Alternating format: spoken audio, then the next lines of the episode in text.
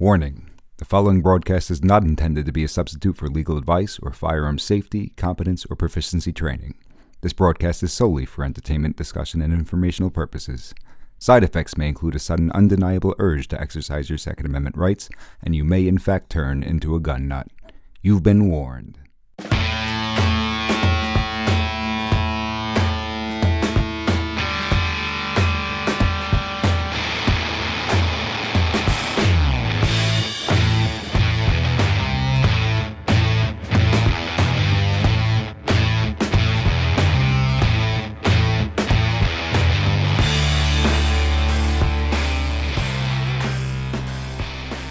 Welcome back to Locked, Loaded, and Legal. I'm your host, Mike Giaramita, attorney with Giaramita Law Offices, with your host, Firearms instructor Jose Morales. I'm looking forward to today's discussion. We're going to be talking about demystifying firearms myths and legal legends. And there's sure are a lot of them out there, aren't there, Jose? There are a ton of them out there. I hear them all the time. They drive me crazy, and I'm glad that we're able to educate our listeners because, again, you know, it's it's it's incredible the misinformation that's out there. It's all over the place. And because there's so much that we've got to cover, I really just want to jump right into it if that's okay with you. Please. I've got a lot of questions about myths I've heard on the street about practical applications and using firearms for protection. So I want to just uh, get some of them out of the way. And I'm sure a lot of our listeners have the same questions. So I want to start out by asking you about the caliber wars.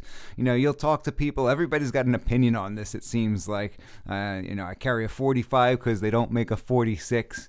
Uh, or all guns should be nines, as somebody said. Well, what do you think, Jose? You know, it's uh, again. I want to start with a, a quasi disclaimer, and these uh, these opinions are mine and mine alone. They're gleaned through years of experience, through some critical thought, through um, being in contact with some of the best instructors I've been blessed in having, and uh, who taught me to actually think critically and answer my own questions and use a little logic and common sense. So again, very subjective. Uh, um, it's not going to be the end all be all, but I'll answer as best as I can. Um, well, in terms of the caliber where you're always going to have people that say, you know what, uh, uh, you need to fire a, a man's round. It's got to be a 45 because yeah, because they don't make the four to six, or you know, only uh, name some, you know, some some term here. Only only girls carry 22s, right, mm-hmm. or something like that, something disparaging like that. Um, I'd be the first person to say that the gun caliber that you can shoot accurately and that you can control that you can place shots on target um, with accuracy is the best caliber for you. Now, there are always going to be calibers that are more effective than others in terms of ballistics and wound channels and all that stuff. Um, I just tell people again what are the major calibers that we're going to be that are available out there and are accepted right now. The current ones are 9 millimeter, 40 Smith and Wesson, 45 on the a semi-automatic side. On the revolver side, it's 38 Special and 357 Magnum. Now, that's not to say that there are other calibers out there. There are. These are the ones that are accepted and popular today. Uh, and so these are the ones that should be a guideline for use. Some people will may pull out. I see students sometimes pull out their granddad's 25, hmm. uh, or their uncle's 32, um, or a 10 millimeter because you know they don't make nine mil. Well, no, they do make nine millimeters. You can't use the same one, right? Ten make, millimeter. They don't make eleven. they don't make eleven, right? Uh, it's really about what is popular out there, what is um, proven and effective. I'm a big fan of history um, and learning from history. So when in doubt, what do police departments issue? They issue 9 millimeters, they issue 40s, they issue 45s.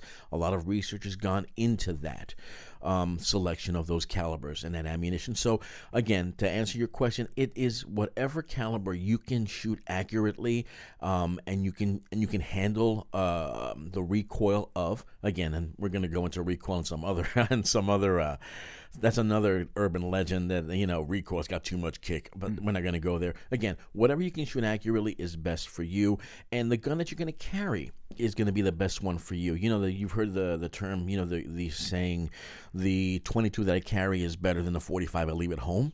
You know, mm. and you're always going to have people that they're going to criticize. You're going to say, well, why are you carrying a 22?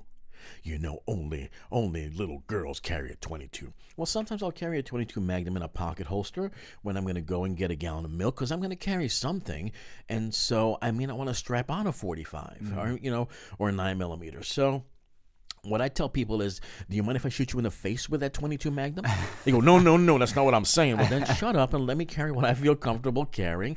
And it's better to have an option other than harsh language to protect yourself. So that's that's the long, drawn out answer to that question. Certainly, nobody's volunteering to be shot with those those calibers. Oh no, they'll be like, no, no, that's not what I'm saying. You know. And what makes me laugh is that husbands that you know say to their wives, "Hey, hon, this is the gun you need. Okay, mm. you need a little 380 because you're a girl, right?" Mm. And then you ask them, "Well, would you carry?" Carry a 380? Go, nah, nah, I'm going to get. Well, why would you give your spouse sure. something you wouldn't carry yourself, you know? Sure.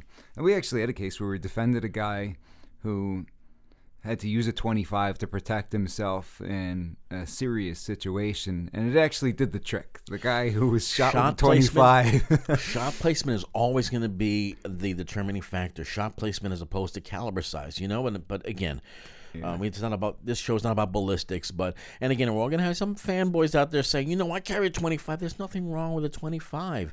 But again, it's I'm talking about accepted calibers.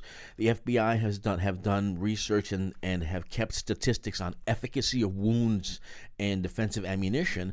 There, the records are there. So go and see what's worked in real life situations in police officer shootings and such. Hmm.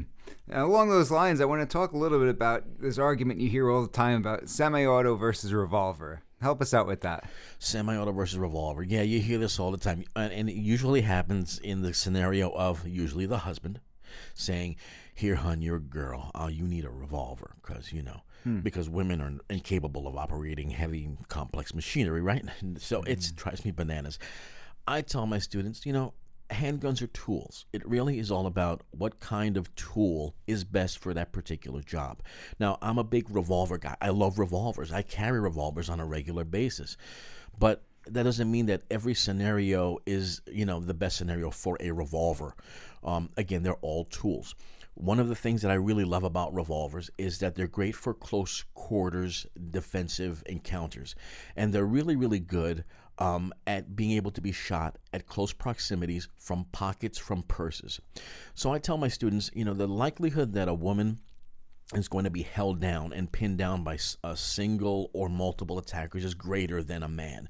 Women are generally assaulted at closer proximities, and studies have shown that women are usually held down and assaulted at greater rates than men. So I want the women in my life, if they were to choose one firearm, to have a firearm they can ch- that they can shoot from a purse holster, from a pocket holster, that doesn't require to uh, slide to slide back and forth in order for them to get this 300 pound animal off of them.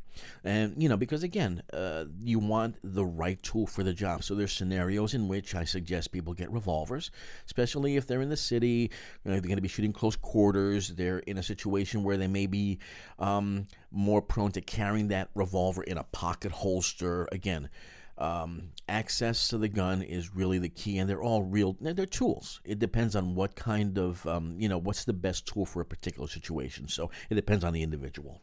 Or the circumstance, because I think revolvers can be great for concealability as well. Wouldn't you agree? Oh, absolutely, absolutely. Again, you know, a, a, nice 38 special Airweight in an ankle holster, in a pocket holster as a backup. There's scenarios where you may not be able to strap around that XD. You know, you want to, but hey, you, you don't have the luxury to do that. Sure. Another one I hear is the, best gun for home defense. Hear a lot of guys say oh, it's got to be a shotgun because of the spread. What do you think about that, Jose? Oh my goodness, yeah, I hear this all the time too, and it's it's one of these things where I had really concrete ideas on what was the best gun for um, you know for particular scenarios, and I tell people, you know, we always hear you know, and the adamant shotgun crowd, right? I need my shotgun because you know you don't got to aim a shotgun. Um, I really used to think that shotguns were the end all be all until I actually took a uh, running gun shotgun class. I took a course that required me to a tactical course um, that required me to rapid fire and reload all day a shotgun. Mm. Um, and uh, I have a Remington 870, great gun, but yeah. the thing is a heavy, heavy, heavy gun. And one of the things I walked away with from that course um, was the realization that it is an expert's tool. Okay, you need to train with a shotgun because with a shotgun, if you're not shooting, you're loading. If you're not loading, you're shooting, and you're constantly moving. Um, and again, we talked about in the previous episode, under stress, we never rise to the occasion. Well, you know, unless you train with that shotgun, you're going to probably um, mess the process up of loading and, un- and unloading and jamming that gun when you need to manipulate it because you may not have the luxury to train um, regularly with that shotgun. So one day I started thinking to myself, I said, you know what? Let's say there are three there are three zombies knocking down my door, right? One has a Remington 870. One has any handgun, uh, Glock 17, Smith & Wesson, whatever. And one person has an AR-15. One zombie has an AR-15 with two 30-round magazines. Who am I most afraid of? Uh, that's the gun I want.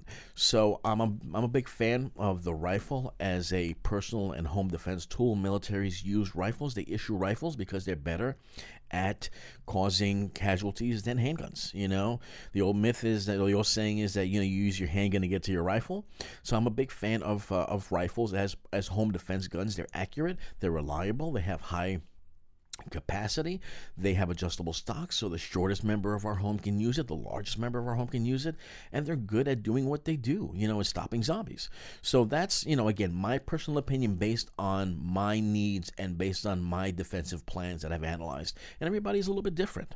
So, Sure. One thing I think you want to take into account under those circumstances is the lawyer and me coming out, but you want to be careful about overpenetration, the type of ammunition you're using, and your surroundings, don't you think, Jose? Well, absolutely. But the thing is this, right? Uh, Double aught buck penetrates. We want a certain amount of penetration, right? Um, birdshot, buckshot, everything penetrates. So, you know, at the end of the day, I'm going to hire a really good lawyer like you, Mike, right? and I'm going to familiarize myself with the rules and use of deadly force. I'm going to have a plan um, to defend my home. I'm going to have fatal funnels marked, and I'm going to have a defensive plan, and I'm going to try to load myself for success, so that and use the most effective tool for the worst case scenario, which, in my opinion, is is the rifle. Sure, but could there certain tools that are counterproductive if you live next door to somebody in a close quarters apartment or something of that nature? Well, absolutely, but then again, you have to figure out again, do a little bit of due diligence, right? If you live in a row home in Philadelphia, you may not want a 454 Casull, right? um, but you can absolutely use an AR-15 with with defensive ammunition. There are, there is defensive ammunition for AR-15. So all of these things are are uh, play a part in that in the in choosing the right tool. But again, it's just a matter of uh, of perspective. That's all I was saying. Don't forget about it. One last thing I want to ask you about warning shots, Jose. Do Warning you shots. ever teach the warning shot? I absolutely positively never teach a warning shot. I never teach a warning shot. Again, what goes up has to come down.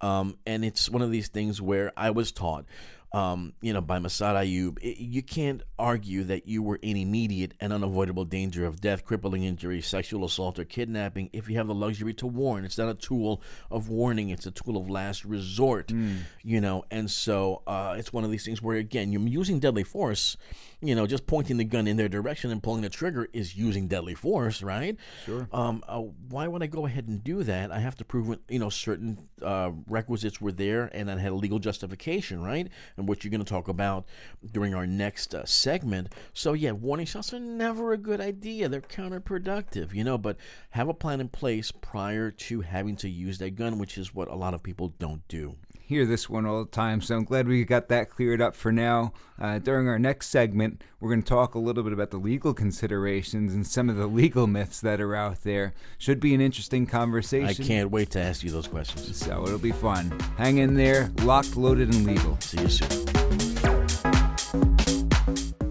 Hi, Jose Morales here. Mike and I want to take a minute to thank each and every one of you for taking the time to listen to us. If you find the broadcast interesting or informative, please tell others about us and consider showing your support either by becoming a patron on Patreon or through a donation on PayPal via the links at lockedloadedandlegal.com. Thanks again and stay safe.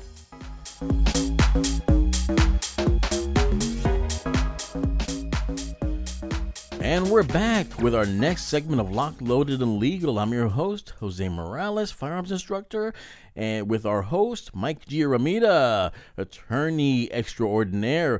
Before we left for the uh, For the break, we were talking a little bit about demystifying firearms myths and legal legends, most specifically warning shots, right?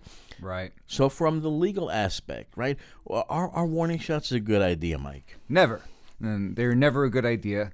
Uh, bottom line is when deadly force is justified, deadly force is justified, and there's no need to put other people at risk uh, when you're in that sort of a situation. There was a case that was pretty famous in the Philadelphia area a couple years back, and it blew my mind when the district attorney came out and said that the gentleman who ultimately had to use deadly force against the perpetrator should have fired a warning shot. Mm. And they came out and said, oh, he didn't even fire a warning shot. Well, warning shots are a terrible idea. You're putting other people in danger. You're not justified in doing so, right? You, you've got a justification as to the, the threat as to the threat under those circumstances. So we see people often charged with crimes such as reckless endangerment of another person, uh, disorderly conduct, and a host of other charges when they fire warning shots unnecessarily.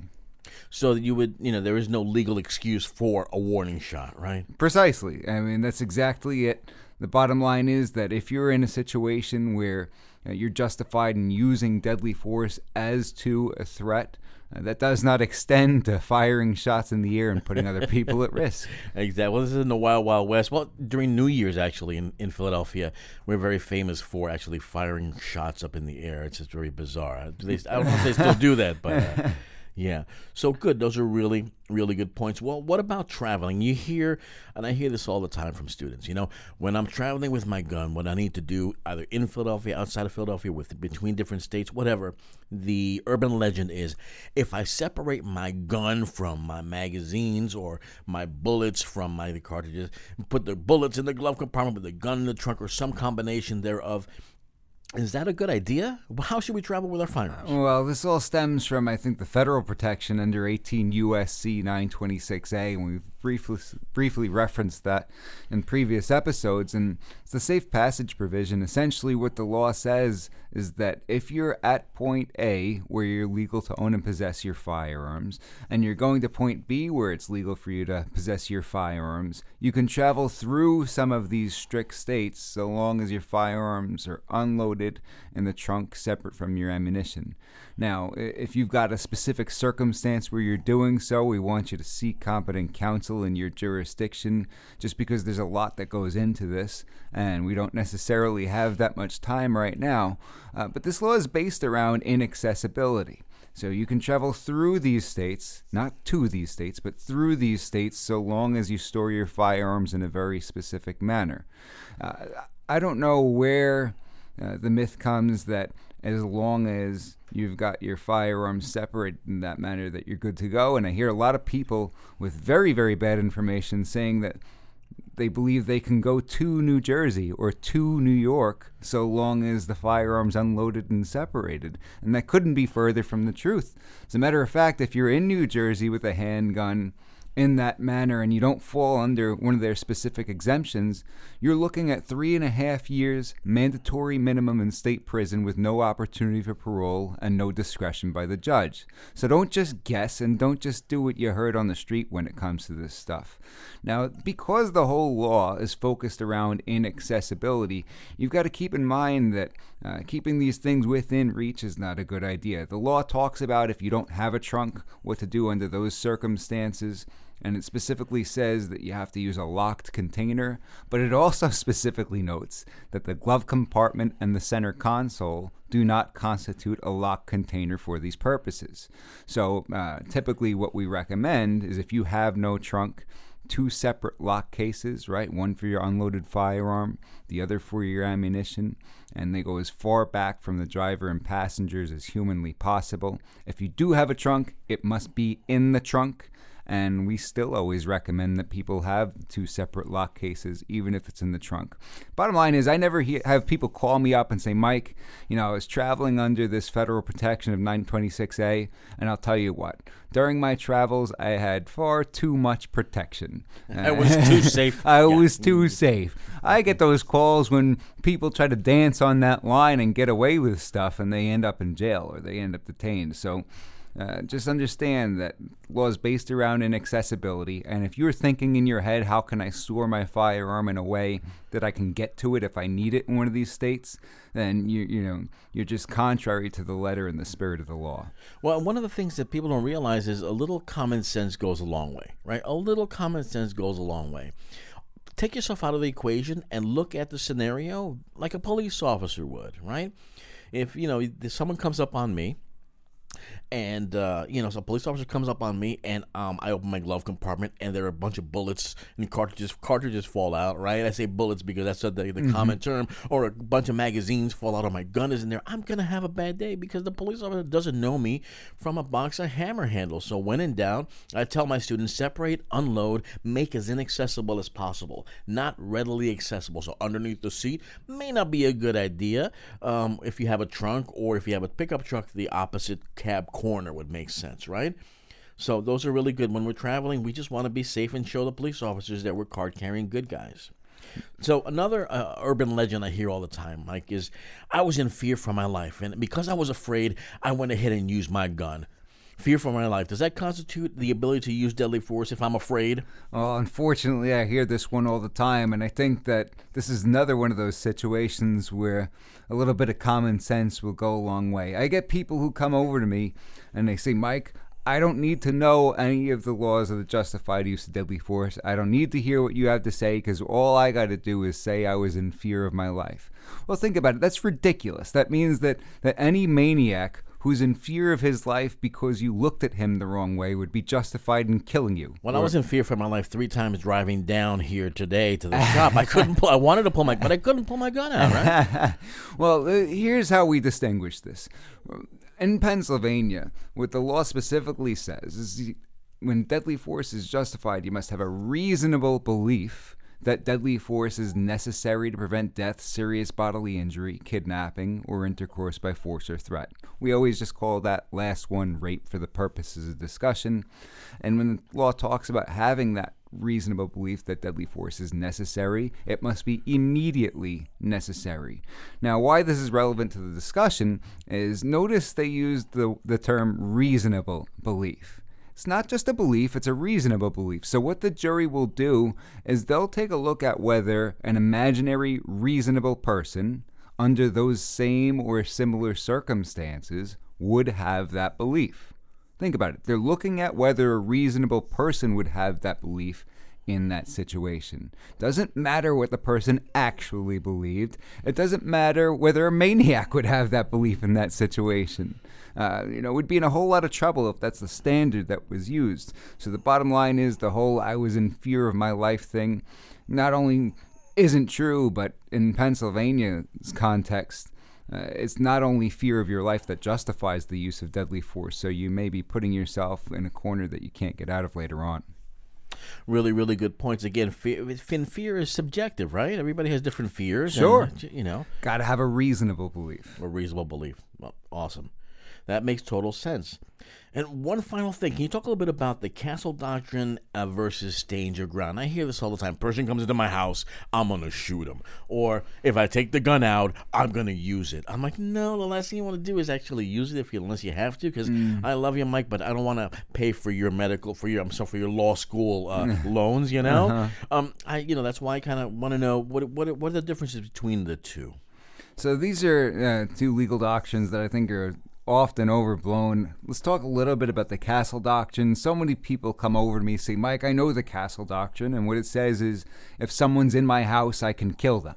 it is far more complicated than that. At the most basic level, you know, I usually take at least a half hour to talk about this, but uh, you know, the thousand foot view is sort of under the castle doctrine in Pennsylvania at least, gets rid of the duty to retreat in the home. So while generally you'd have a duty to retreat if you could do it with complete safety, under the castle doctrine, there's no duty to retreat in your home, even if you can do it with complete safety. Some other states would have you crawl out your back window if you had the opportunity. Uh, Jersey. it's almost well, Jersey. We won't get into New Jersey. It's, it's not quite as bad when it comes to self defense as you would think, but uh, particularly here in Pennsylvania under the Castle Doctrine, no duty to retreat in the home. Another thing the Castle Doctrine does is if you're under certain circumstances, in certain situations, the law will give you what's known as a presumption. And essentially, if you're in one of these three situations, the law will presume that you had a reasonable belief that deadly force was necessary to prevent death, serious bodily injury, kidnapping, or rape. So they're going to start off in your corner with that presumption that you had that reasonable belief. And we know that that's the, the standard for the justified use of deadly force. Um, you know, some of these contexts where you get this presumption is when somebody's in the process of unlawfully and forcefully entering your dwelling, residence, or occupied vehicle. If somebody already has unlawfully and forcefully entered your dwelling, residence, or occupied vehicle, if someone's unlawfully and forcefully removing you from your dwelling, residence, or occupied vehicle, and that's just really the surface overview as to what the castle doctrine does. Now, keep in mind, just because you're in one of these situations and you get a presumption, that doesn't mean the case is closed and it's set in stone and everybody can go home, because evidence can overcome the presumption. They'll start off in your corner. They'll start with the premise that you did have that reasonable belief. However, if there's an overwhelming amount of evidence that shows you didn't have that reasonable belief, the presumption will be overcome by that evidence, whether that's physical evidence or it's whether it's somebody saying the wrong thing and hanging themselves legally speaking. Now, finally, stand your Well, ground. That's a really, really good point. I just want to circle back around because sometimes you'll hear the urban legend of, you know what, uh, if they're unarmed, place a gun in their hand. You hear if Oh. they if they're if they're you know halfway between your threshold and the outside, drag them in. And I'm I'm like, wait a second, you know, if you start tampering with evidence and it's proven that you've tampered with the evidence, uh, that's going to be bad, right? It's, it's terrible. It's terrible. Because the bottom line is, when they find out you were messing with that scene, your credibility is instantly shot. So even if you were 100% justified, they can't believe a word that comes out of your mouth, mm-hmm. right? Which includes your account of that story. So you're putting yourself in a terrible position. They are going to know. They've got the technology to determine these sorts of things. and it's been around for a while. That It's technology, been around. right? Luminol's been around since the 1930s, from what a, a gentleman told me who's an expert in this sort of thing. So they will absolutely know. Don't do that. Just leave it be. Huh? Okay. I want to touch on uh, stand your ground just because we hear about it in the news so often. I just want to make clear that stand your ground does not give us any additional circumstances to use deadly force. Particularly here in Pennsylvania, all it does is if three requirements are met, it'll get rid of the duty to retreat, which only ever applies if we can do it with complete safety. Complete safety. Yeah. Right. So if these three uh, criteria are met, then you'll have no duty to retreat, even if you can do it with complete safety. So, uh, just uh, some of the brief descriptions of these criteria you've got to be attacked in a place where you're legally entitled to be. You can't be in unlawful possession of a firearm. You can't be engaged in criminal activity. You've got to have a reasonable belief that deadly force was necessary to prevent death, serious bodily injury, kidnapping, or rape. So mm-hmm. you must be justified in using deadly force. And finally, the one that drives people nuts the attacker's got to have what is or appears to be a deadly weapon. So if those criteria are met, then the person would be entitled to stand your ground and there would be no duty to retreat, even if you could do it with complete safety.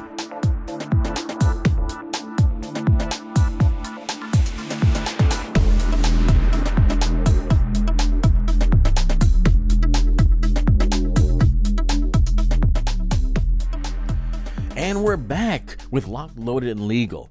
So, Mike, uh, you know, first let's start off by letting everybody know that this uh, broadcast does not constitute legal advice. This is just the tip of the iceberg when it comes to learning about firearm safety, safe gun handling, and the law. Yeah, today's episode was meant to be just a taste for everybody. Maybe you did learn something that perhaps you didn't know, but that's not the full extent of it. Get out there and get yourself education, consult with an attorney, and even on your side, Jose, when it comes to you know using firearms for t- for protection and understanding these different tactics, uh, what you told them today that doesn't make them an expert in firearms.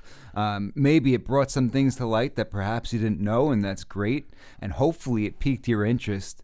And gave you a little bit of incentive to get out there and take a course to That's read the a key. book, yeah, right? pique your interest so that you can start thinking critically, so you can start analyzing your beliefs, and you know, and not listen to our to the gun gurus, to the legal gurus that don't have that those credentials in our lives. Because again, you know, not everybody who owns a gun is a is an expert in firearms. Not everybody who I guess owns a book on the laws or works in the legal field is a qualified attorney. So, you know, we want you to we want this to start sparking a conversation and a dialogue and your desire to learn.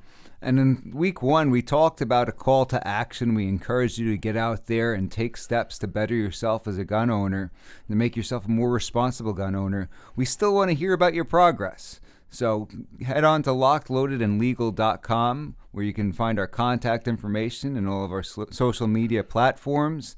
Send us pictures of what you've been doing. Give us an update. We'd love to hear about it if you've got any other suggestions for topics, things that you want to hear about.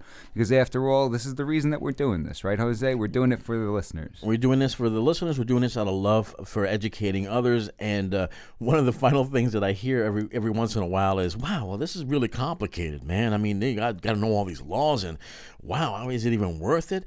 Yeah, if you want the option to protect yourself, it absolutely positively is worth it, but with great power comes great responsibility. So we need to know as much about firearms law and use of deadly force law and proper handling as we do about the laws for managing and moving our cars back and forth legally. So again, we're glad that everyone listened and tuned in today. We hope everyone found this uh, segment useful, and we look forward to seeing you next week with Locked, Loaded, and Legal. No shortcuts. You don't have to do it the hard way. Take care, everybody.